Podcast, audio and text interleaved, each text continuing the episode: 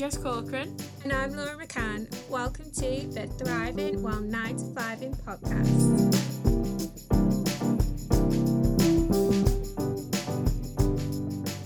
Hi, everyone. Welcome to episode six of the podcast.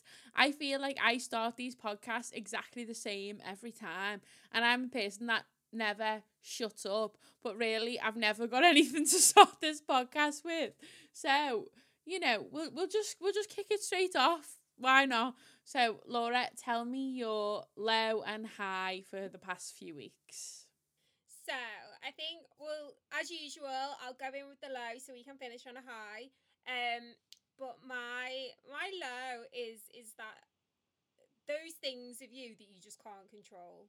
So, like for example, you know, as much as whatever, you can always try and do the positive thing, you know, focus on the positives and like keep yourself upbeat and all those sorts of stuff. Um, sometimes, you know, you just have those moments where your motivation is completely gone.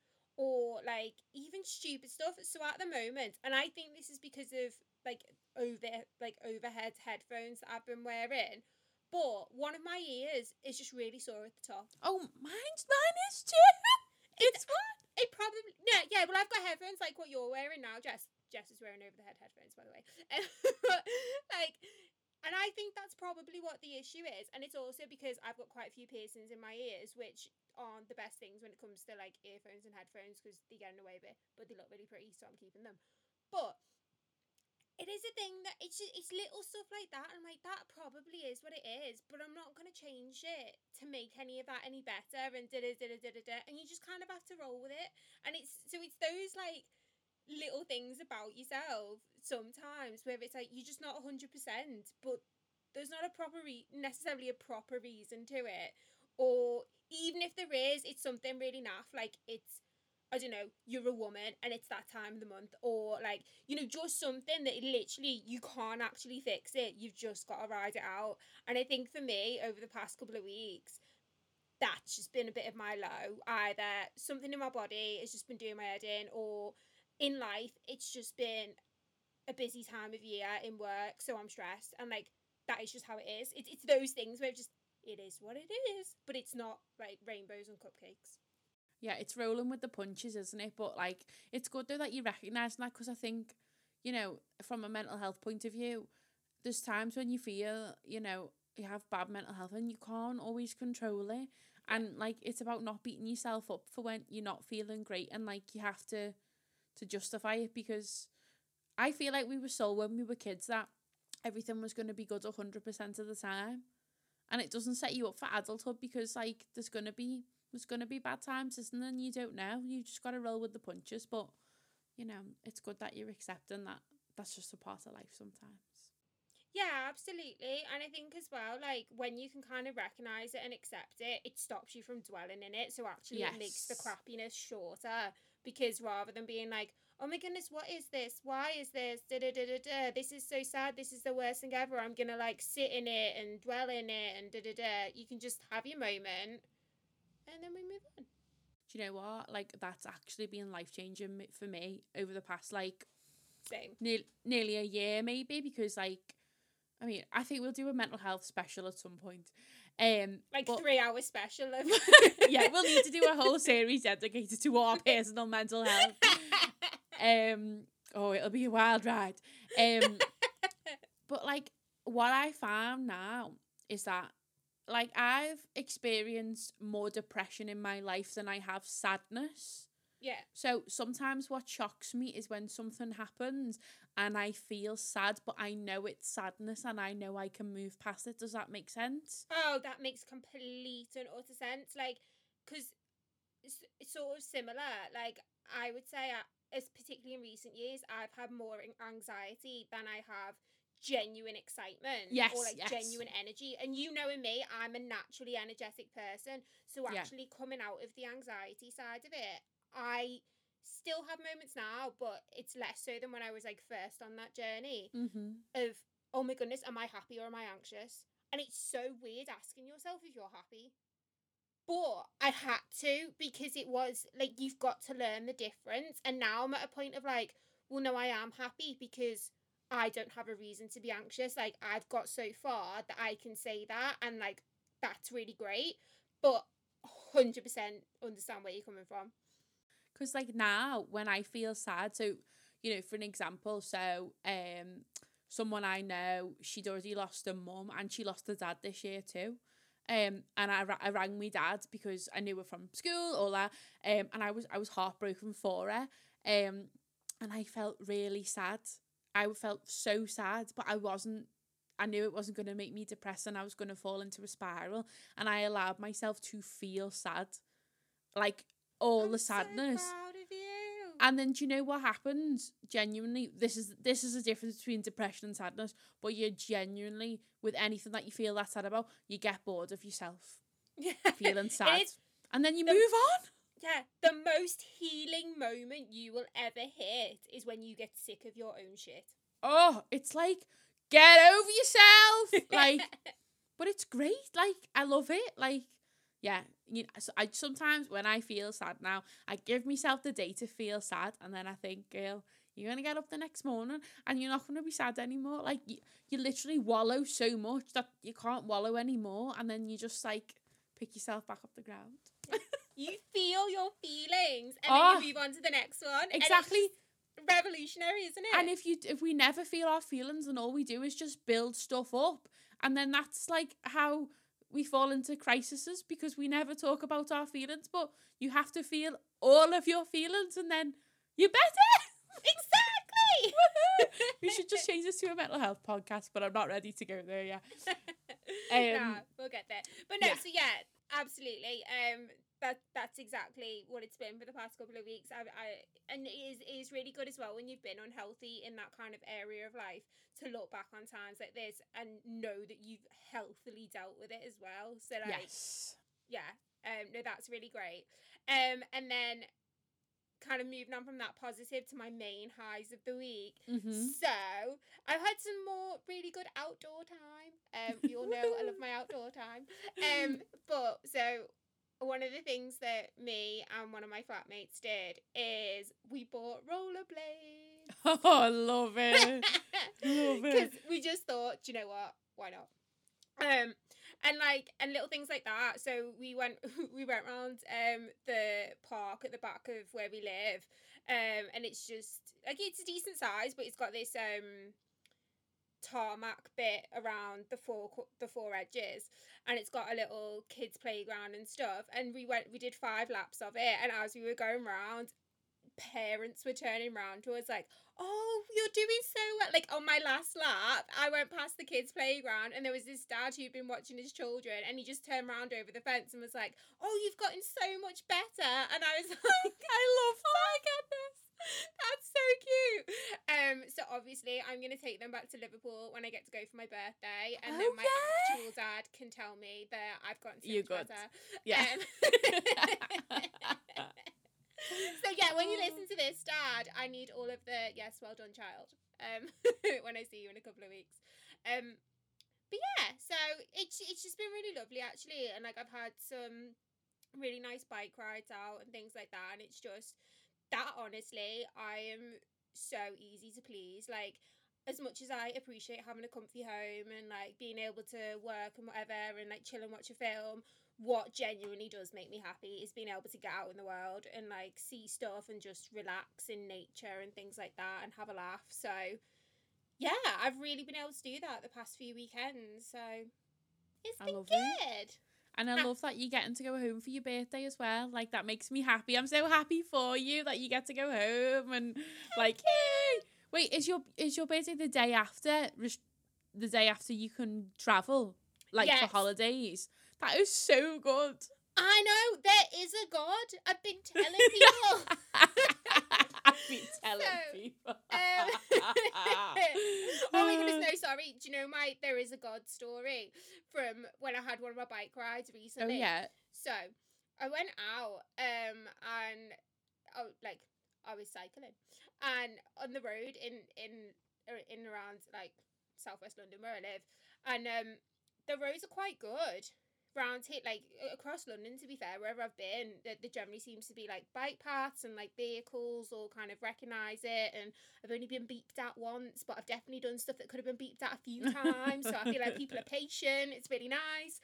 Um, but I, it was really windy.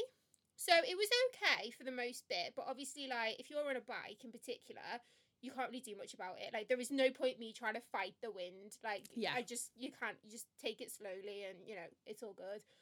But there was this one bit where I like I couldn't hear like I, I I had a headphone in or something and I was just cycling along and oh there was like no cars or well from what I could hear and like see in my peripheral vision there was no cars or anything around and this big gust of wind came and had a bit of a wobble and I was like like you know looks around there oh okay it's fine. Nothing was there.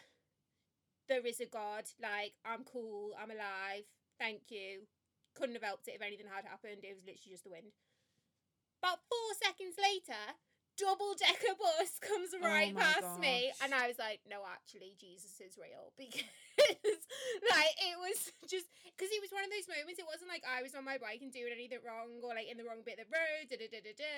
like it literally was just there was this gust of wind and i very nearly came off and i would have been under a bus so praise be Woohoo! Good times, good times. You live to do you live to record another podcast? That's the aim. That's the aim. exactly go on tell me about the past couple of weeks for you your high and your low Um do you ever just feel like at the moment like every every like week just feels the same so i feel like i don't have that much to talk about um i suppose for my my low is like i'm just really over social media but like i've got like a bit of a love hate not love hate relationship but like a a necessity hate relationship with it. Yeah I'm in the sense of like you know when i was like in sixth form and then like maybe like 2014 2015 sometimes i would post on my like instagram feed like three times a day. And that was normal then you know people are you. post yeah. your coffee and then the, you know a daisy in the park and then you know what what whatever and it wouldn't be like it wouldn't be serious and it wouldn't be it'd just be like unfiltered i mean obviously the, the photos were were filtered like with you know the instagram things but it was Yeah. like your unfiltered life and you didn't think too much about it and it wasn't really a big deal or anything like that Whereas now I feel like I, I think about everything that I post like too much and then I never post and then I don't know what to post and then I'm like blah and then every time you post on your story you can see how many people have viewed it. You know, just Yeah. all of that and it's it's all serious and like I don't know and but and I, part of me is like I just want to come off social media altogether.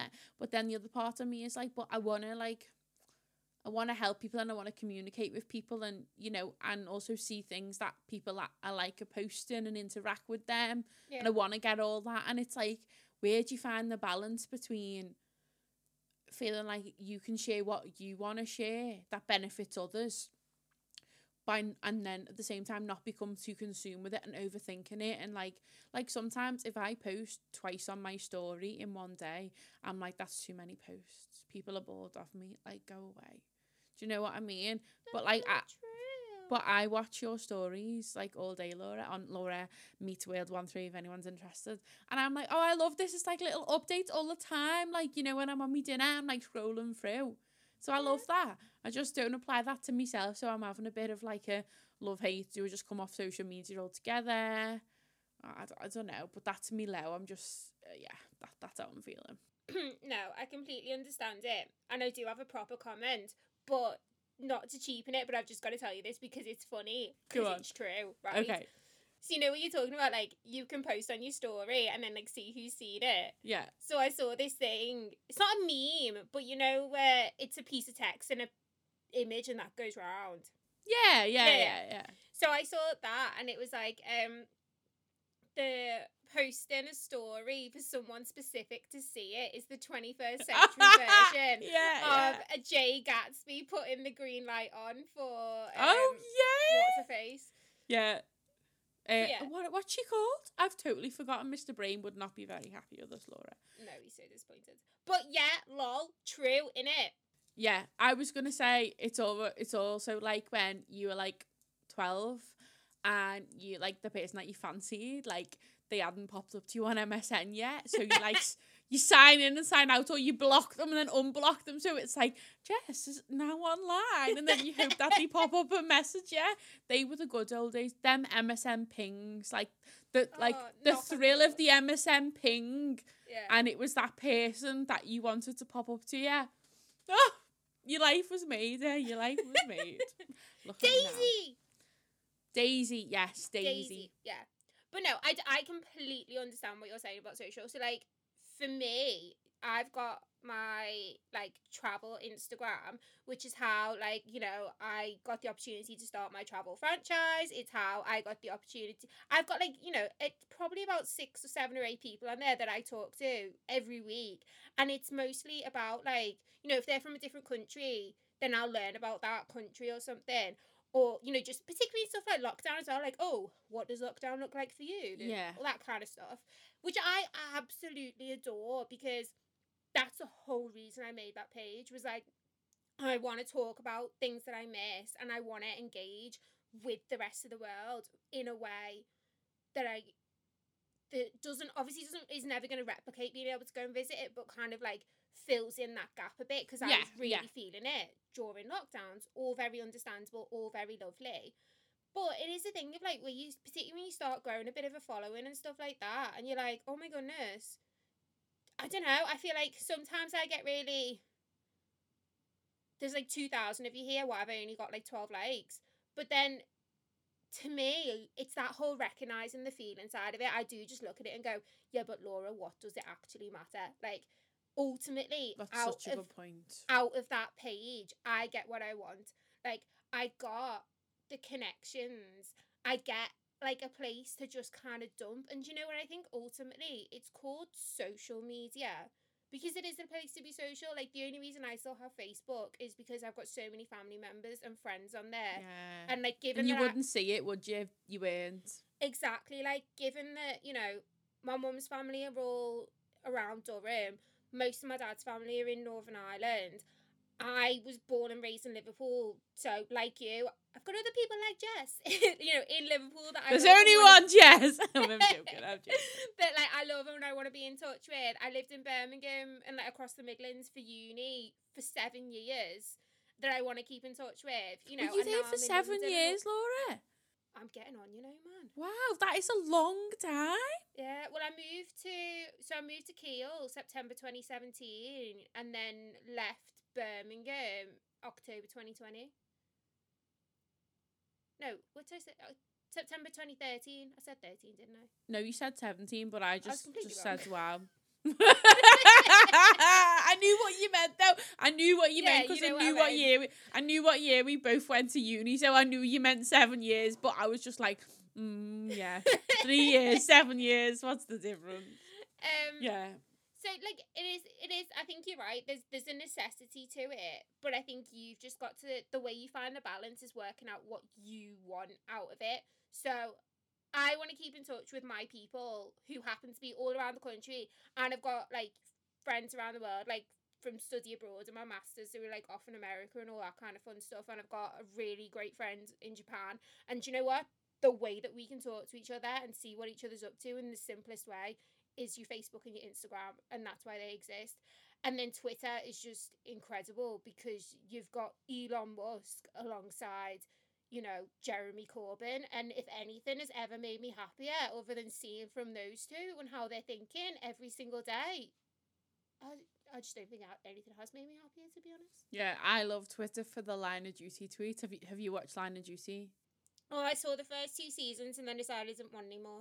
Oh, Laura. But yeah, like, like Line of Duty is great, but Line of Duty Twitter after the show is like, I'm here for it. It's incredible. I love it. But yeah, that yeah, I, that's such a good point. But you know, you just feel a bit overwhelmed by it all, Yeah. and then you need to breathe. 100%. No, it's it's perfectly normal. I just think it's it's if you can ever genuinely just think of yourself, social media is a place to do it. To be honest, because It's it is it's actually all about you. Like you have a profile that is about you. I know. so- and I, why would people follow me if they didn't want to know what I was saying? Exactly. And if they follow you because they want to be nasty to you, yeah, then you tell me about it. I'll tell them off and then we'll block them. What's that thing? If you don't like me and you still follow, you still watch everything I do, it's like, bitch, you a fan. so Martin's ex-wife, Mm. her mum, watches my Instagram story. Fucking Is hell. that not freaky or what? Wow. I shall tell you about what I'll tell you about me high. Yeah. Um So go on, tell us about your high then. So my high is I think I said on the last podcast, you know, when I wanted to be a dog, I said I'd close my rings every day. So far it was ten days into March. And I can report on the thirty first of March that I've closed my rings every day this month. I w- I'm not gonna lie, I did have the vaccine yesterday.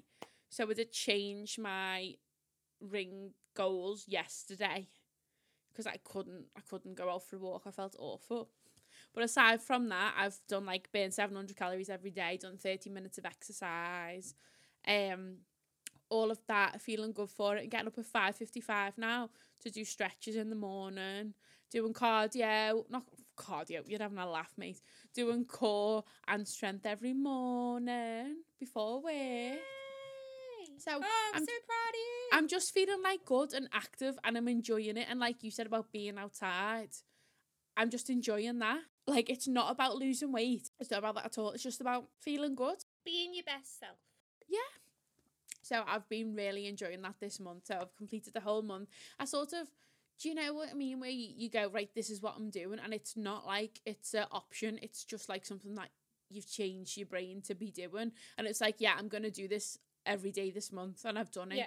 Because it was like there was no choice in it. I just That's your life. that was how things were going. And it, and it, it's worked really well. So, yeah, I'm really enjoying that. Yeah, Well done.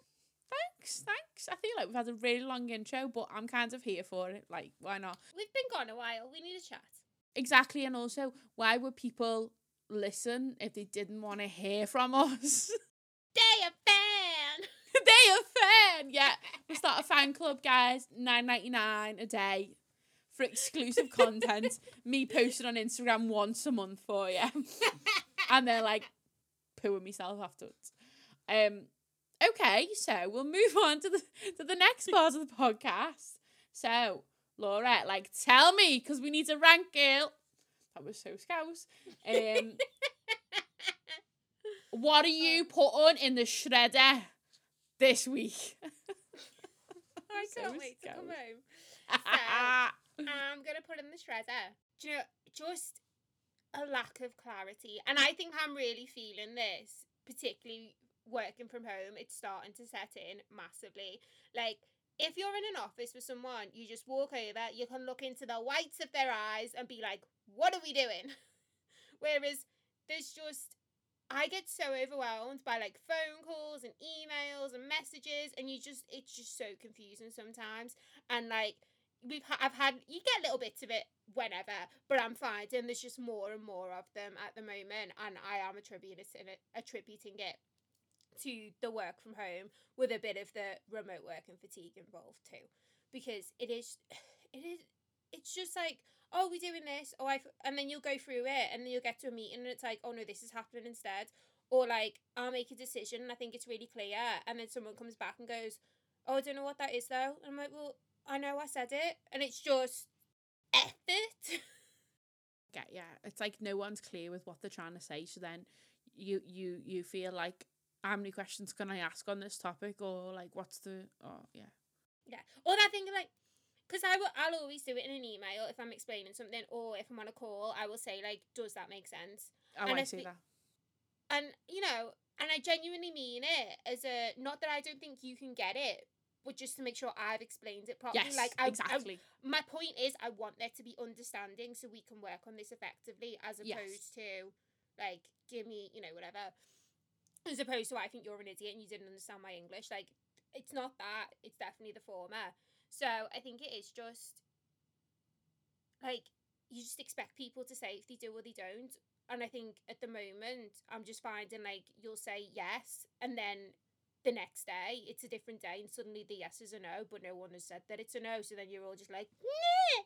Yeah. Oh, I totally get that. Like, I don't have much to say about it, but I definitely feel, I definitely experience that all the time. I appreciate the empathy, even if we don't have a solution. Yeah, we don't have. Just put it in the shredder, girl. Just put It's it in in the the shredder. It'll never happen again. Now it's been in the shredder. That's it. That's Go it. on, what are you shredding? I'm shredding stupid words and phrases because I just can't be arsed with them. So where I work, right, I've worked in like I don't know four or five different corporate workplaces maybe, and this is where I work now. And people who I work with will be listening to this, so you know, take what you will from it. Um, Before I've worked anywhere, you know, when you got to do a presentation to someone. yeah, What you call it, Laura? A presentation. What you call a presentation? Or a presentation. Exactly. Right. They call it a deck Oh yeah, or a pack. yeah. It's just a presentation. Like, why are we making things more complicated than they need to be? And it's like them stupid. Like, obviously, over the past year as well, how many times have we all typed WFH? You know, or things Yeah. like working from it, obviously, you know, if you, if you don't know. Um, just stuff like that. Like, I'm just over it. Like, we make things more complicated than they need to be. And I don't know whether that's to sound better to other people, to make ourselves appear cleverer, or, you know, anything like that. But just call, what's the phrase? Call a spade a spade. yeah. You know what I mean? Like, I, I'm not doing a deck or a pack. It's just a Microsoft PowerPoint and then I click presentation mode. That's all it needs to be. I'm just, I'm just bored of that word. Like, it's just presentation. Put Yeah. your decks and your packs in the shredder. Get on Microsoft PowerPoint and call it for what it is. That that's all I've got to say on the matter. Really short and sweet this week. No, I completely get it though. Like I don't know if you find this. So eh, for me in marketing or as the marketing person for my area, it's messaging. Because I feel like I know what I mean when I say messaging, but then other people Oh right, mean yes. something else. And it's like I'm I'm learning what everybody means when they say it just so I can get to the point quicker in my head and be like, right, when they're saying this, they're talking about this. But it's taking some time. I've got another marketing specific example which really flew me through me the first few years working in marketing. The word content. Oh yeah. Because content to me is like the content that you would see on a page. So like let's say the words, the images, like Mm-hmm. all of that. That to me is like the content on the page or what or whatever. But content in any experience I've had is the team that builds the stuff onto the website. And I'm like, nah, mate, but you're not content though, are you? You're like web web design or whatever. You're not, you know, you're not like chatting me some nice lines of copy. You know, the copy team should be the content. I don't do you get what I mean? I get Very- exactly what you mean. Very frustrating. Anyway. Do you know what a funny one though that I had last summer and we'll finish well, yeah. and then keep we'll, talking. then we'll do our article discussion. Um but I it was when we were starting to do partner marketing and like we were looking at different types of funding. So our vendor manager sent over a table and it was basically like here is um the name of the vendor. Here is the type of funding that it is and it would be like three like abbreviations of stuff. And then like here's the amount that you'll get and da, da, da, and I was like right okay. Looked at it and then he said okay so what can we do with this? And I went back and I was like look I'm new to this I haven't done partner marketing before I don't know what this means I'm g- I- I'd rather just say I haven't got a clue and we can Yeah. literally go from you know the very beginning and then work it through rather than me trying to fake that I can jump into the middle of this and know what I'm at and he was like, "Oh no, don't worry." Like, because he was quite new to the role and stuff too. And he's like, "Well, I'm still new to this. Like, don't worry about it. We can just work through it together." Da, da, da, da. And I was like, "No, no, no, no. When I say I am brand new to this and I don't understand, you've got MDF as a type of funding in there, and I think MDF is a type of wood. Yeah, Like- from changing rooms. That's what they always used to get. a bit of MDF. Handy Andy." Yeah. Freaking loved his MDF. So it turns out it means marketing designated funds, which absolutely makes sense. It does, but who made that up? oh. So yeah. That one time where wording was so confusing, I was talking about words when I should have been talking about money. but yeah, it's things like that, isn't it? Like it's just about oh, I'm I'm gonna lead this in nicely here, Laura. I'm gonna do you. It's just about at the end of the day making it clear and transparent to everyone so that regardless of everyone's status or job title or role or who they are as a person, we can all equally benefit and do our jobs. Which Take leads us in to our thank you, thanks guys, thanks. Which leads us into sort of our, our discussion for the week, which is totally a back and forth between me and Laura because we're not trying to be experts, we don't really know. But it's how do we get to a culture that is safe and inclusive for everyone? And I feel like this has come off the back of loads of different things, you know, things we've seen in the media. There's so many different angles here, so we're not trying to sort of, you know, not going to list all the different angles because there's so many. Yeah. Um, but it's how do we how do we get into a culture that is safe and inclusive? Any thoughts, Laura? It's so we get there with a lot of difficulty, to be honest. I, like straight up, I'm not gonna say, you know, as you've just said, like we're not here to preach or anything like that. I just think it's a really worthy conversation to have with anyone ever. So like, why wouldn't you and I have this conversation? Um, I think for me, I have a couple of like active stances on it, as it were, and a lot of it is related to like my core values and Yeah. also just things that I'm interested in. So, for example, when it comes like, I like I love my history, like history of people, you know, the psychology elements, of, like the psychology side of it, the political side of it, the social, economic side of it. Like I, I'm genuinely just fascinated by life, to be honest with you. Like I Me love too. life. And it, and I love how long it has gone before us and all those sorts of things as well. Like, you know, I would have to say probably one of my favourite museums is the Vatican, and it's not necessarily just because of my faith, but it's just that thing if you can go somewhere and see all these different things that are are there to commemorate stuff that happened thousands of years ago, and I freaking love it. Like, my mum is, is is into her classics, so we spent and my dad's into his history, so we spent loads of like holidays and stuff going around Greece to like the ancient, you know, ruins and all that kind of stuff. And yeah, I just have a massive appreciation for it. And I think from all those interests and like learnings, my biggest take on the world right now is that actually we need to recognize that this I don't want to call it wokeness because I, I don't really like that term, but I, I, I get where it's come from in terms of like we are now awake to all these different types of people and we just need to chill out about it and be good with it and be okay with it because as long as you're not hurting anyone, it shouldn't really matter.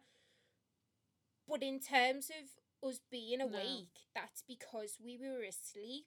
And if you look at how long we were asleep, it was hundreds of thousands of years. And if you're going to be asleep for that long, you're not going to wake up in 50 years. I want us to. I really, really, of course, that's what I want. But you've got to be realistic about it in terms of can that actually happen? And like, absolutely, you can go back. Like, for example, ancient Rome, you've got, was it Nero? And he was like, oh, Yeah, He was a a mad point. one. like he was like he was all you know like he would oh he'd have sex with anything. He like so his missus died and he was so upset about it because obviously you know this is a romantic man not an absolutely He was he was a mad one, him Nero, Caffè Nero. then like got his favorite slave boy um and basically turn I'm not gonna get too graphic because like I don't know who's listening to this and I don't want to upset people too much but like he basically turned him into his missus because he missed her so much that he needed a replication of her right? So you've had all these like but you know what I mean? You've had all you've had stuff forever within humanity of like people just doing things to each other and like not being very kind to each other and like you know also having varying levels of like morality and opinion and all that kind of stuff but i genuinely do think that like because you've had that for so long you just can't expect things to happen overnight like it should be the simplest thing in the world to be able Yeah. to turn around to someone and go please don't hurt me please don't hurt anyone else but it's just not Yes. how it is it's like even now you know where you have stuff in like the corporate world in particular they've started doing it like a gender pay gap for example. So you know you'll have your gender pay gap report and fair enough but what you've got to look at when you do that and what interests me more and i don't want to speak for other women my age so jess please if you disagree with this do say because you know we are peers. But like if somebody is an older woman and she's on less than like a male counterpart it's bad. It is but i feel like it's one of those things where because of fairly recently you know women were taking the time out to look after the kids. Women just did not have jobs full stop was such a massive thing. That's going to take time to eke out of like the corporate life cycle. So really what your focus needs to be on is actually the younger generations. So if somebody's got my job, he and I should get paid the same. If we're doing the same thing, we should get the same wage. That's not to say that like an older woman is less deserving. It's just that I understand the discrepancy there more because of the timings of it as opposed to understanding a discrepancy now because as far as I'm concerned, we're in 2021 Yeah. or you know, we started our careers in like the late 20 teens. Anything really after 2000, you should have just got the fuck over it. Like, we should be getting paid the same, to be Yes. honest. Or like the equalities um, pay at the equal pay out, I think it was in the 80s or something. You know, for, you have significant points from which you can go. That's when it all should have changed. If it didn't, you're in trouble. But you've just got to have this understanding of like how long things actually take to happen. And again, I want to stress this I'm not saying it's right and I'm not saying I'm Yeah, happy about yeah. it. But if you don't have an understanding of how things come about and how systems actually work, you're never going to defeat them and you're never Yeah. going to better them. That's such a good point because, yeah, I totally agree with what you're saying. Um, th- The example of the gender pay gap because there's stuff in our lifetime now that we're not going to be the ones to see it through and to see it an equal society in whatever way that works because we're just not that far advanced. So when we're, you know, if we're lucky enough to make it to our 70s, 80s, whatever, there'll be stuff that the generations below us will hopefully see equality in that we, we just won't see equality in, in, in this lifetime. But Yeah. yeah, if we don't start the change and recognize how long it will take, we'll never get there, will we? Because if it takes 10 years, 20 years, whatever, if we don't start committing to it now and knowing it'll take that long and keeping on with the fight, then we're never going to get anywhere with it, are we? But yeah, such a good point. I totally agree with, totally agree with everything you've said there. Yeah, no, I, I think that's ex- like you've hit the nail on the head there as well. Like it's looking at your role in the process. So, for example, with the with the Sarah Everard case, um, you know, so those who don't know, she was a woman who was murdered on a while walking home. She did all the right things. She walked down a lit street, wore bright colours. She told her boyfriend she was on her way so he could wait for her, and all those sort of things. And um, yeah, she she was killed. Um, and you know it's disgusting. Like you shouldn't not go home. You know, I think Yeah. like growing up in Liverpool, that was always something that they said. I I always remember being said about the Hillsborough victims is like it's you know no one should go to a football match and not And go not come home yeah. and like and you know it really brings it it, it, it really does affect you i think when you think of it in those terms like so sarah everard that actually took place about not far from where i am now um and i just remember like because i like i'll go for a walk of, of an evening and stuff or in the morning before work and i like i made it home and it was weird like particularly in the immediate aftermath of that it's like i'd get home and i'd be like i came home and she never and it was it it it do, it throws you completely. But I went to on that Saturday, um, where there was the vigil, and I know there's Yeah. been a lot about this on the news. So I actually went to that, um, and I got there about like quarter past half past five, um, and laid some flowers down. And now, to be clear, I am saying everything purely as what I saw, what I experienced. I'm a woman. I don't want to be killed. I've had men be inappropriate. I've also been a special constable and have a couple of degrees related to like policing and stuff like that. So I feel like I have a relative understanding of all areas to hopefully give the most balanced view Yeah. possible. Um now I was there and um one of my flatmates, he came with me. And literally I just put some flowers down and everyone um was then stood around the bandstand in Clapham Common. Um and there was a few police officers there and they mostly just came around and were like, Keep your two meters distance, put your mask on. We are in the middle of a pandemic, let's you know, don't forget that kind Yeah. of thing. And that was that was, you know, fine. All very respectful.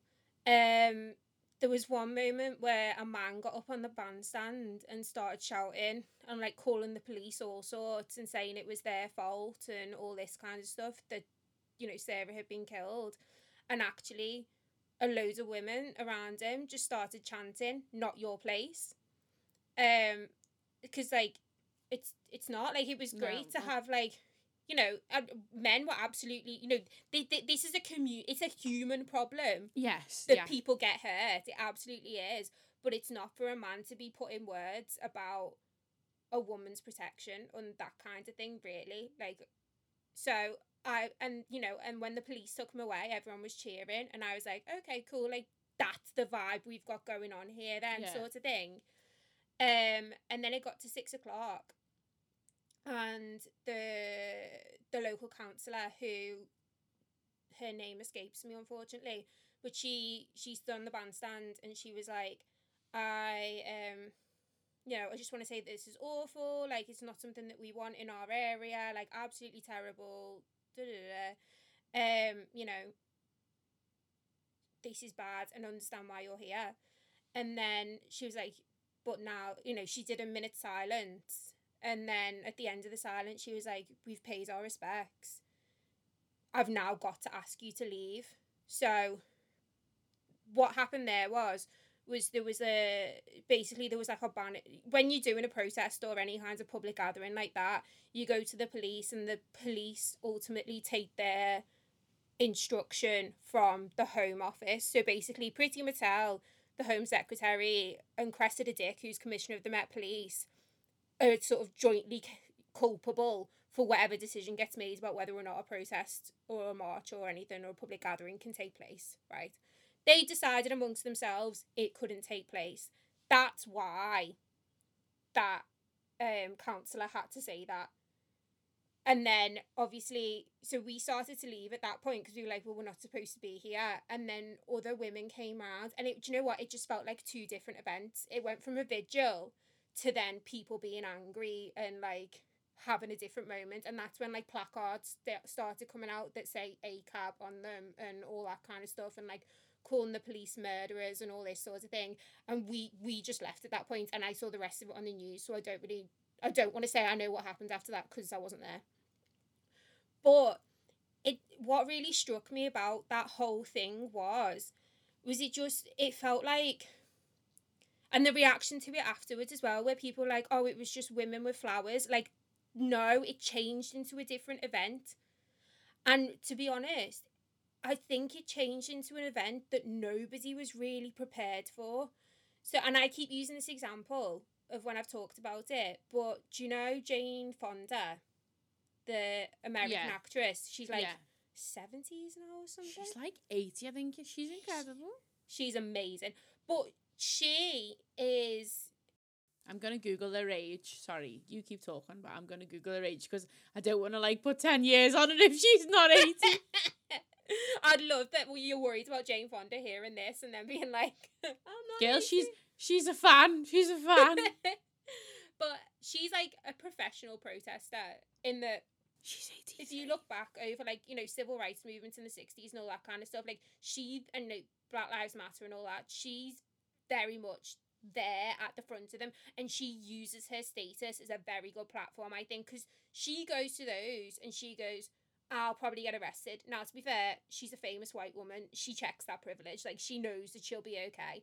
She's got the money to pay the bail and if she does ever end up in court she's got the money to have the best social lawyers in the land Yeah. use that platform to make all the right statements. So like she i think she when she goes into a protest like she knows what's going to happen and she's got that organization behind her so she can back herself and do it in the best way possible albeit she is you know breaking the law or whatever but she then uses that to to share a message almost. Like it, it's just the way that she kind of you know comments on situations and what have you.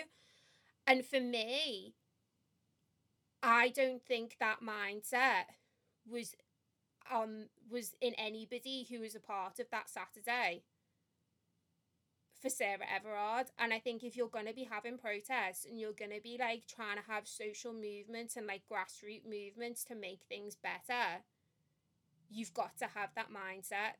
Like, at the end of the day, the police told, as much as I, you know, have whatever opinions of Priti Patel and Cressida Dick, that's irrelevant. They told you no and you did it anyway.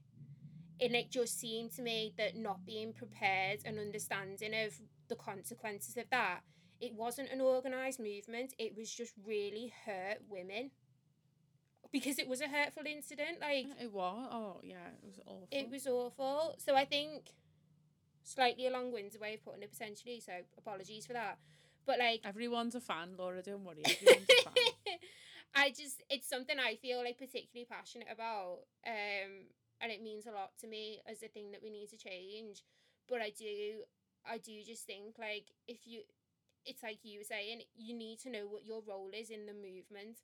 So you had the suffragettes who were chucking axes and chaining themselves to railings.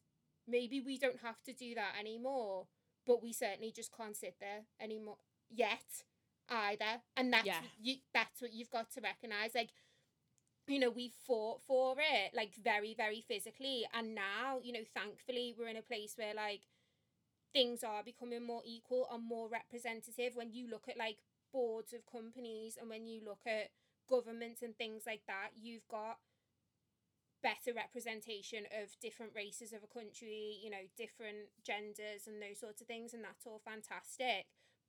Which means we can probably do things more officially. Like, you know, you can Yeah. officiate your cause better, which is great. So we have definitely moved forwards. But no, we're not at a place yet where we can just go, and now we fixed it. Please, you know, anyone who goes against that, I don't understand you, you're the worst thing ever. Where has this come from? Da da da da da. Yeah. It's still actually come from somewhere that's quite recent, unfortunately. Like, you know, all that stuff with like Prince Andrew and all that, it's absolutely vile and disgusting that he went near teenagers. But do you know what? We're a lot closer in time to men being allowed to do that legally than we are in amongst the time of that being illegal. Like there is Oh, just that's so much more shocking, isn't it? When you say it like that, Laura, it's shocking. but it's true. I know, like, uh, you know, like rape was still legal in, in a marriage until the nineties. Like, what is that Yeah. about? it's vile like that that's absolutely the thing and uh you know we could absolutely descend this into you know critiquing the fragile ego of the minority Oh, yeah. which very genuinely is white men i'm really sorry i love white men but like that's truth um i've got nothing against the white men that i know but unfortunately Yeah, the ones that we don't, we don't like. yeah, it's always strange ones. Yeah. Um, but no, that it, unfortunately, it generally is like when somebody is a minority of a place, they'll quite literally take their guns and become dominant over it. And I, I, I look at that and I just go, well, your ego's tiny, you know. and you do. Yeah. That's why I said ego. My mum's Yeah. gonna watch this.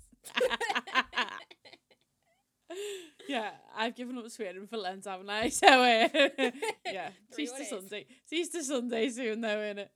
Yeah, yeah. No, I totally agree. I think think for me, it's just about like like we've discussed, like doing what you can where you can, like them little them little actions, like calling people out, which it which is tricky. Like yeah. one thing I I struggle with sort of is like I, I try to call it out as much as possible. Like um you know, people say all the time, like, Oh, I'm so OCD about cleaning or like, oh, if that doesn't happen, I'm gonna kill myself. And like I hear that all the time. Like people use mental health con- or like she's so psycho. Like people use mental health conditions. It's just an example. I know we talked a lot about mental health, but it's just an example where people use language that isn't appropriate and isn't right. And it's up to us to call that out little by little, day by day, whatever that's about. You know, if people, you know what I find people say, they say something, they go, I've got nothing against them, like, but but you know, and you just like, mm, you know, it's, you don't it's have how to make that point then, do you? Like, no, it was literally pointless. Like I literally, like um, got like so random, but we've, we've got loads of trees in the back garden. We're getting them cut down, and I was telling the tree, I was like to the tree guy, "We've got a dog. Is that okay?" And he was like, "Yeah, that's fine." He said, um, he said, "I was was saying that I went to um, I went to this fella's house the other day. I'm not being racist, like, but he was Indian, and um, and he had a dog, and the dog bit me." And I thought, why did no you? correlation there. What? all, Why? like- Why did? Why did you need to say that? Like there was no like. Cool, like he's, he's got a dog, like he's just a just a person, so it's calling them out, isn't it? And feeling, it's it's hard. Sometimes you have to sacrifice your own well, no, all the time we should be sacrificing as people in whatever privilege we have in in this world, whatever you know, whether that's looks, you know, status in society, money, whatever. We have to sacrifice our own pride to speak out for people that aren't able to speak out for themselves. Hundred percent. And it's- it's being an ally, isn't it? Yeah, and it but it's being it's being comfortable with being uncomfortable and being wrong even and you know Yeah. I've not had an experience where I've called some I've called something out on behalf of someone else and then that person's actually gone Jess what what, what why are you doing that? You know I'm not offended. You don't need to you don't need to speak for me. I can speak for myself. Like no Yeah. one's ever said that to me. But at the same time I need to feel prepared and comfortable enough to at least try and try and speak out and challenge people and you know make them one thing that comes up a lot a lot with the older generation isn't it? Is um casual racism with the older generation.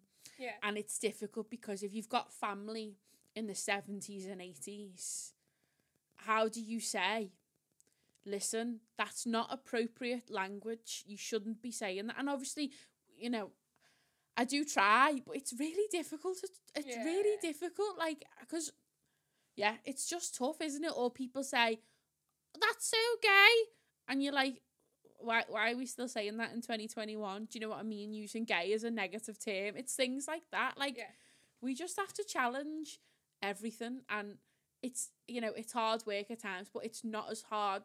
It'll never be as hard as the lived experiences of people that are marginalized. So we have to take we have to take some of the shit on our shoulders that they're putting up with 24 7 and carry it for, for three minutes of the day to call someone out, don't we? It's not easy. I'm, and I'm not perfect. There's times where I definitely could have said something Yeah. and I've not said something because it's been uncomfortable.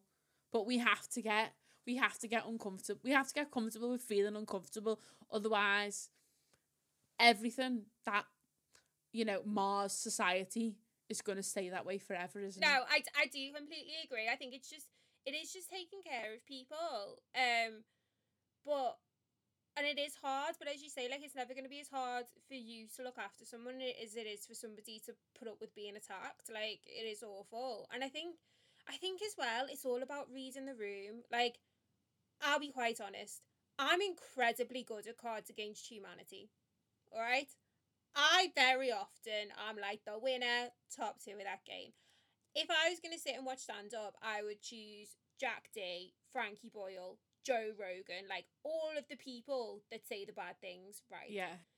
But I feel like it's almost a defense mechanism because it's it's that thing of like if you can make a joke about it, if you can laugh at it, you're showing how ridiculous it is. You know, like in Harry Potter with the um with the boggart. So the thing that kills a boggart is laughter, and then the spell to cast it away is ridiculous. Right, I'm getting a bit nerdy here. Sorry. Is that the one that screams when you take it out the pot? No, that's the mandrake. Sauce. I've read So all the Harry Potter books. Is, is the is the thing right? And basically, when it when it comes out, it kind of finds the witch or wizard like closest to it, and it'll turn into the thing that you're most afraid of. Oh yeah, Yeah. I remember now. So, yeah, yeah. And that's so you do the spell to get rid of it, to do Riddikulus, and it'll change or whatever. And then, the, but the thing that truly kills it is laughter. And for me, that's what like the the dark humor side of it is. And I know I get to say this from a privileged position. Like you know, if you're somebody who's been genuinely affected by it and you never ever want to hear a joke about it, okay, that's fine. Like I apologize, but it it's just you don't find things funny when they're a good idea, if that makes sense. Like, if you're laughing at something, there's a stupidity to it. So I feel like sometimes just I quite like to listen to people who will push the boat out in terms of comedy and stuff like that because it just makes me feel like the way that they phrase things, like Frankie Boyle was particularly good at this on Mock the Week, but because that was like um it was a current event show, so they would talk about news articles and stuff like that. And when you hear like their takes on what genuine sort of people in the media or like politicians and that Yeah. have said that week, and you just find yourself sitting there laughing, like, have I got news for you? It's incredible for it. And you're laughing at them, and it just makes you realise how stupid being nasty about other people is. Like, you know, like I can't think of a joke right now, like of theirs, but it just you hear these sarky comments in response to what somebody said in a serious manner, and you're just like, how could you ever have said that seriously? Like yeah. that is stupid. Well, I actually so funny. I just listened to Frankie Boyle on uh, Louis Theroux's podcast before. Have you listened to it? No, but I'm going to. It's quite serious. Like Yeah. it's interesting though. He's a, he's an intelligent man. Like you, I don't think you can be you can be clever if you're not intelligent. I mean, you can be funny if you're not intelligent.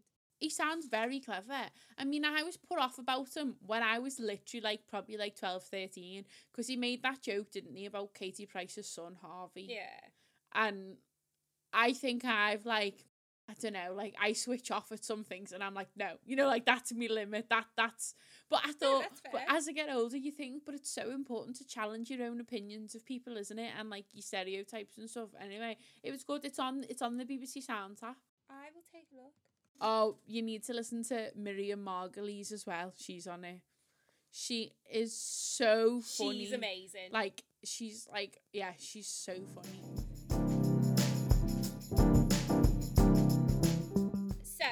Question for you this week, Jessica. Oh, I hate. Don't call me that. what do you want your new normal to look like? so is this sort of in a world post pandemic when Yeah. you know there's no masks and all of that? Yeah. From a work point of view, and I think this is a broader topic and something that I think we touched on. Maybe not the one, the podcast just gone, but the one before. Um, it's like I really just want like flexibility. Do you know what I mean? Like we've Yeah. shown we've worked from home for a whole year now. I mean, when I say flexibility for me, I mean I want it for everyone. Like I want to be able to say, I've completed all the work I need to do today. It's two o'clock. Oh well, my friend, she's finished. So we're gonna go for a coffee Yeah. and we're gonna catch up. And you know, we're not gonna sit at our desk till five o'clock because we've we've done everything we need to get done. Or you know, well, actually, oh, my husband's away this weekend, so do you know what? I'll just log on and I'll do all my work Saturday, Sunday because I've got nothing else to do anyway. I'm not seeing anyone. And then on Monday when he's home, I'll spend Monday with him together. Like I just love that. I love that idea of flexibility, and I love, you know, I'm the issue with me is right. I am a goody two shoes, right, and I have a very strong sense of morality and fairness, and it runs through my core. To, maybe to my detriment sometimes. So I get like a 45 minute lunch break. Do I always only take 45 minutes? Yes, of course. If I come back to my desk and I've been like, oh, I went for a walk like like last week and I met a friend, right? and I didn't get back until 50 minutes later. Four minutes later, Laura. I mean, we've been working I'm from so home for a year, disappointed in you. but I felt like I felt really bad. Like it's just who I am. Like I, I'm such I a. know. I think this is why I've struggled with COVID and seeing what other people have done, because in my in my like core personality, I stick to the rules. Like it's just who I am. So like I just love a bit more flexibility because, you know. I, I know that like where I work now it is flexible in the sense of like you know you need to take a bit of time for yourself no problem that's fine but if I walked up the road to get a coffee for 10 minutes, I'd be like, oh, I've, I've gone out for 10 minutes. like, so I, I just love to live in a world where we could all, I know that this is totally dependent, obviously, on, you know, not everyone is committed to the job and wants to do the work. And, you know, you're always going to get slackers, aren't you? And people that don't really care. So you can't necessarily apply this treatment to everyone on a broader scale. But I just love to be able to be more flexible with how I uh, I can work and how we can all work to all have greater work life balance. Does that make sense? Completely, and I'm so on board with that with you. Yeah, and uh, maybe like we just talked about, that's not something that we'll see in our lifetime. You know that fully inclusive, you know, culture. Maybe it's Yeah. not something we'll see, but it's something that we can aim towards, isn't it? And hope for the generations below us that they can have that. Um, on a personal level, I really want to like the new normal. You know, when we can go out. I'm really Mhm. gonna say. I will not say. I'm really gonna say. I'm really going to try to say no more. Or at least commit to less. Because this sounds bad, and you know, if we're friends, I don't mean anything against anyone. But what I've discovered is that, well, I, I suppose I already knew this, but I'm such a people pleaser. I say yes to everything. And you know what? There's some things in life that I don't want to do. But you ask me, like Laura, right? Say you're saying, oh, you know, pretend, pretend, you know, we're in normal terms when you come back up to Liverpool. Mhm. You say, Jess, there's a there's a film I want to go see. It's a horror film. Everyone's gonna be slashed to death. It's on a midnight on a Tuesday. Do you want to come, Jess? Yeah, sure. No, I bloody don't. I bloody don't. But I'm such a people pleaser that I'll say, yeah, Laura, of course, and we get popcorn and, and da, da, da, da. No, I don't want to. So I'm really going to try and say no because really, when you say yes, oh, here we go. This is wise wisdom here. When you say yes to everyone else, you say a no to yourself. It means Exactly. that, like, I've enjoyed evenings where, you know, I get, you know, I get home. I mean, I'm, I'm always home, but you know, you finish work, and I'm like, "Do you know what? I'm gonna go and get a bath, and then I'm gonna read a magazine, and then, you know, Yeah. I'm gonna work on something for myself, or I'm gonna do this podcast, or you know, I'm gonna do these other things. I'm gonna finally read that book. And it's like you've got to prioritize yourself. And it's not that I don't want to see friends or family. It's not that. But ultimately, like you can't have everything at the at the same time, I don't think. You know, you can't have a thriving social life and read five, five, ten books a week and work full time and, you know, look after a house.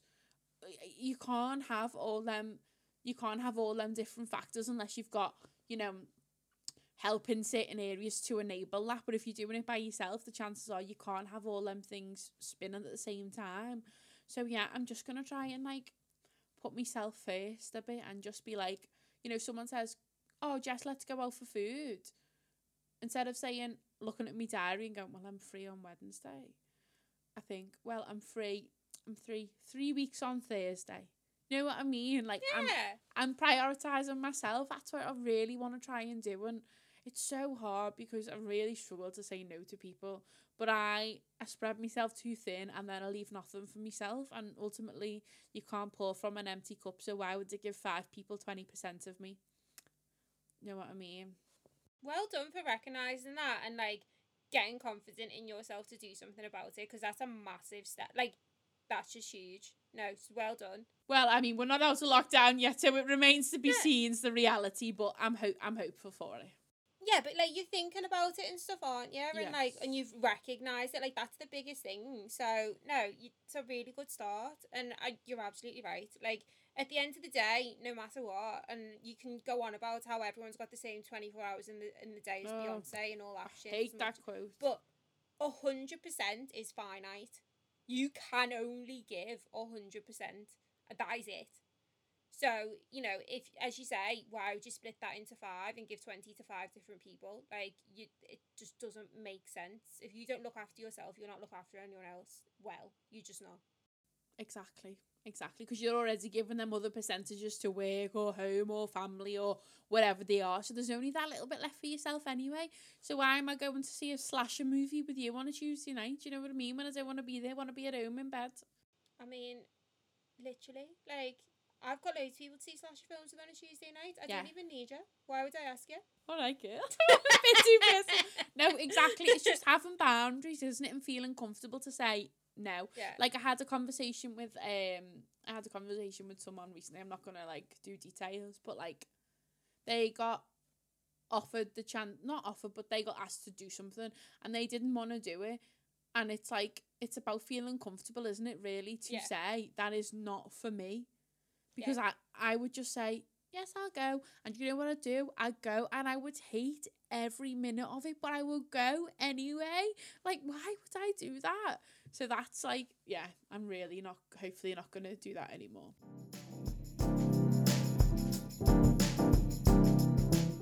My question for you, Laura, again, I'm just genuinely like really like curious. Like I love learning new things. Um, so what is the general career path vibe of people in your family? Like, have you followed them in any way, or have you done something totally different to them, or like what, like what, what's the vibe? Like, where do you fit in in that, like, in the circle, in the tree? In the tree. Yeah, in the family Um, tree. So this this is actually super interesting. Well, I think it's super interesting anyway. it's my family, but no, I, I quite like talking about it, and I actually get really proud of my parents when I talk about it. Um, so bit little bit of background on on my fam. Um, so my dad is the second of nine children. Wow, Irish family, yeah. yeah, Northern yeah. Irish Catholic. Yeah, Yeah. Grew up in in Derry in Northern Ireland. Um, he was born in nineteen fifty nine, and then so was mum. Um, but she was born in Sunderland, so in the northeast of England. Um, and so with them, like the places they grew up in and stuff, like they weren't, you know, massively affluent or anything. Um, I mean, not at all, to be fair. And um, it was they were both the first people in their families to ever go to university. So it was like a really, really big deal um, that they got to go. Um, and then, so yeah, mum, mum went to, yeah, mum went to uni, did her degree, and then she did a PGCE. She might have gone into social services for a year before that, and then did a PGCE. Um, and then, yeah, she moved to Liverpool to do her first teaching job. Um, and then while she, so she used to teach classics, but then I think like classics was kind of going on the down a bit in terms of how much it was being taught in schools. So she ended up doing an, like another degree, um, to she could teach English. Um, and then dad did. So my granny, his mum, used to joke that he went to school when he was four and he never came home, because he did um he did his degree, he did a bachelor's, then he did his masters um at Queen's in Belfast, and then he did a PhD um at the University of Liverpool in um like Irish politics or like like looking at this like social political state of Ireland, um, which was a very interesting topic at that time. Yeah. yeah. Um, so yeah, he did that. Um, and he did that at Liverpool. So him and mum both, you know, like you have like shared houses for sort of oh, yeah, yeah, yeah. post grad students slash early career starters. So they both happened to move into the same house, and dad lived in the attic and mum lived in the basement. Um, and that's how they met. The rest is history. and the rest is history. Um, and then yeah, so after so dad finished his PhD, um, and then yeah, they got married April nineteen eighty eight, and then I think September. And mum was working at that point. Um, so female power. Their first house mortgage was all on mum's wage. and Oh that kind yeah, of go girl. Yeah. Yeah. Exactly. Um, and then um, dad started working at the same school as mum. He got a job there in the September of 88. Did they have the same surname when they were teachers? Like, did people know they were together? Yeah, I think so. Yeah. I, might have got that a little bit mixed. I'm. I'm now sat here going, oh my goodness, they're going to listen to this and I'm going to get a massive text message going, you got all the dates wrong. But it's something along these lines, kids. You, alright? you No work's getting marked, Laura. You work's getting marked. exactly. Um, yeah, and then so yeah, dad, and then dad moved on to a sixth form college, and then he went on to, and he was there for eight like a decade, and then he went to another sixth form college, um, and he became the principal of that one. Um, and before that, he taught like economics and business.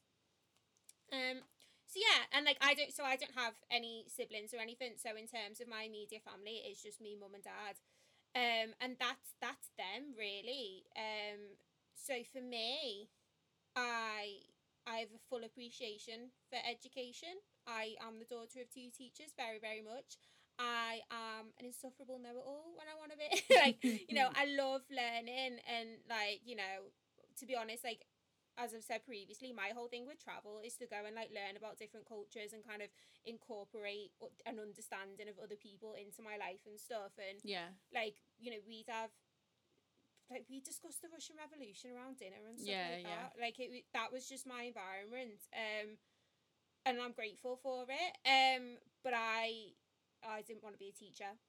Yeah. why, why did you not want to be a teacher then? Because like it seems like the natural thing to fall into, doesn't it? Because it's e. It's all. I'm not. I'm not saying teaching is an easy profession. I'm not saying that.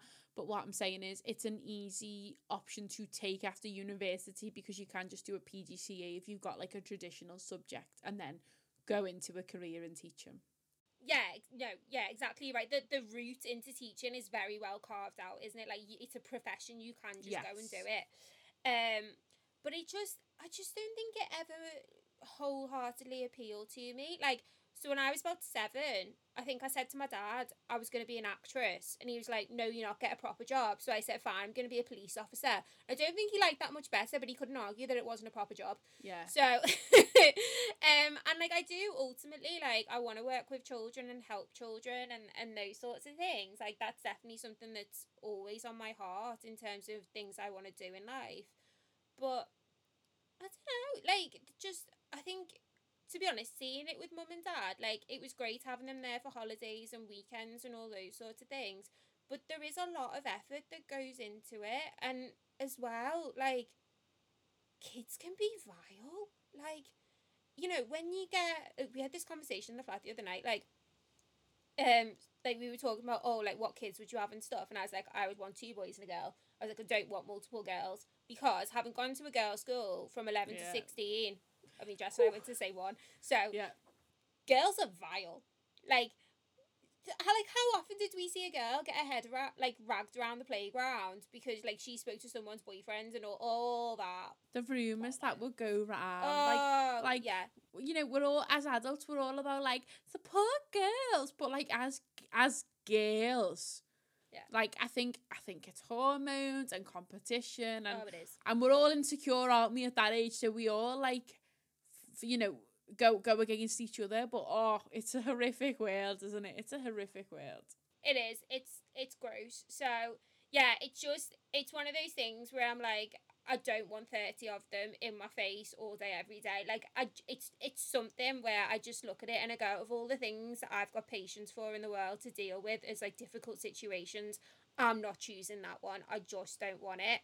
Um, but it is funny. Like one of the ways that mum and dad, I suppose, did affect me a bit in my educate ultimate education choices was so so I've I think I mentioned probably on the opening one um episode of this like I have a bachelor's in criminology and history so obviously the history side really came from my upbringing and their interests and like me getting into it and them encouraging that and then I have a master's um in terrorism, security, and policing. And part of the reason Casual. I got the masters was first of all, it's a blooming cool masters. It was so interesting. Um, and I I had like that privilege that I could take an extra year of education and like continue to learn about something that I wanted to. But also, like, I didn't want to be the only person at the dinner table that didn't have two degrees. and that is absolutely a thing. No, I And- get it.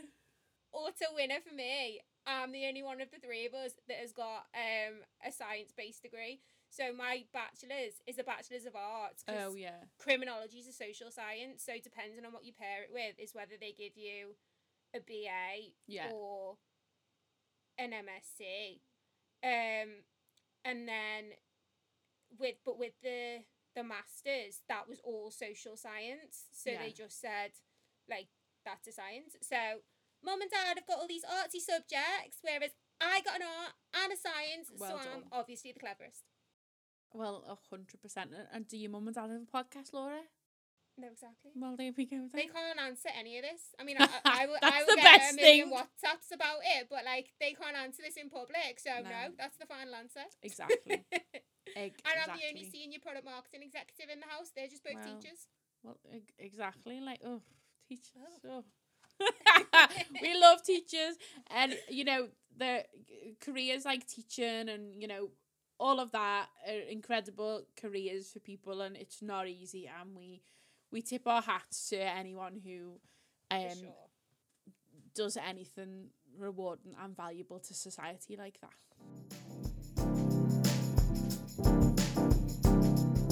to kind of round off this episode, um, as we always do, on a bit of a affirmation comment of empowerment, um, I've actually chosen a quote from Maya Angelou. This love week, her, love it. Who is incredible. If you don't know her, go find out about her because her words will change your life in a good way. Um, and the quote from her is You may not control all the events that happen to you, but you can decide not to be reduced by them. And I think that's actually really poignant with what we've been talking about, you know, this whole week, really. Like, it is that thing of there are just going to be times that you can't control what's going on around you.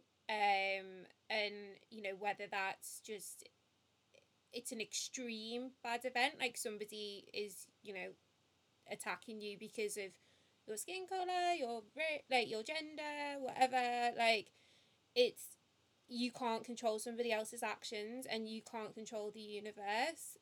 But what you can do is always control how it affects you in terms of how you respond to it.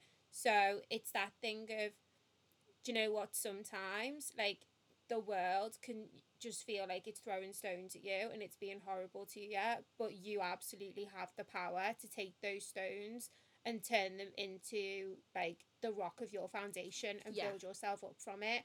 Like it's not easy. It's really really difficult and it's so so hard. Like it, it is hard, but it's worth it. Yeah, and it's okay to take a breather. You don't have to, you know, something bad doesn't have to happen, you know, happen in your life. And then, you know, five minutes later, a week later, two weeks later, a month later, you know, even a year later, you don't have to spring back up straight away and Yeah. like, and get back to it. But another quote that, you know, she, I think she's got a whole poem, but, you know, the, the end line that she says is, but still like it, I'll rise. So it's okay to take that little bit of time, how much time you need to process the situation, whatever's happening to you, but you don't have to let it keep you down forever. And, you know, you can continue to go forward and be bold. But yeah, how you react to it, how you choose to react to everything is in your hands. It's your power to do what you want with it. Hundred percent. Long episode tonight, Laura. Like, woohoo. I hope our fans enjoyed it. Them many fans that we've got in the world. yeah, no, appreciate it. It's a little bit longer, but um, thank you for sticking with us, and as always, just thank you for turning up and listening to this. We massively appreciate any and all feedback that we get. So please do reach out. You can get catch us both on LinkedIn if you want to keep it professional. Professional. Um, if you're a more of a Instagram kind of person, I am at um Laura Meets World one three. Jess is at jesscorcoran.co.uk. And then on Twitter and Instagram, we are using hashtag thriving while nine to five in if you have any thoughts or comments that you want to share by that. Yeah, and if you disagree with us as well, like I would really like me and Laura have both just said so many times we love learning and like, you know, finding out more. So if you disagree with anything that we've said, like please get in touch because we would love to have that conversation. Like I'd Yes. love I'd love to chat with you and like, you know, understand like your perspective on stuff. So if you've got, you know, if you disagree with anything we've said, like please get in touch because we'd really, really like appreciate hearing from you and understand how you know, we can learn more from you and understand your point of view if we've said something you don't agree with. So I, I'm here for I'm here for like a a polite disagreement. So any thoughts? Send them send them our way on social media unless I've deleted everything and I'm just gone forever. So yeah, um, this will be going. This is this will be live on Easter Sunday morning. So I wish everyone a absolutely lovely Easter. Enjoy the bank holiday as well if you've got time off. Um, do whatever do whatever you want, and obviously lighter nights now. So just let's all just enjoy ourselves. Spring is here. So thanks for tuning in, and we'll see you next time for episode seven. Thank you. Bye.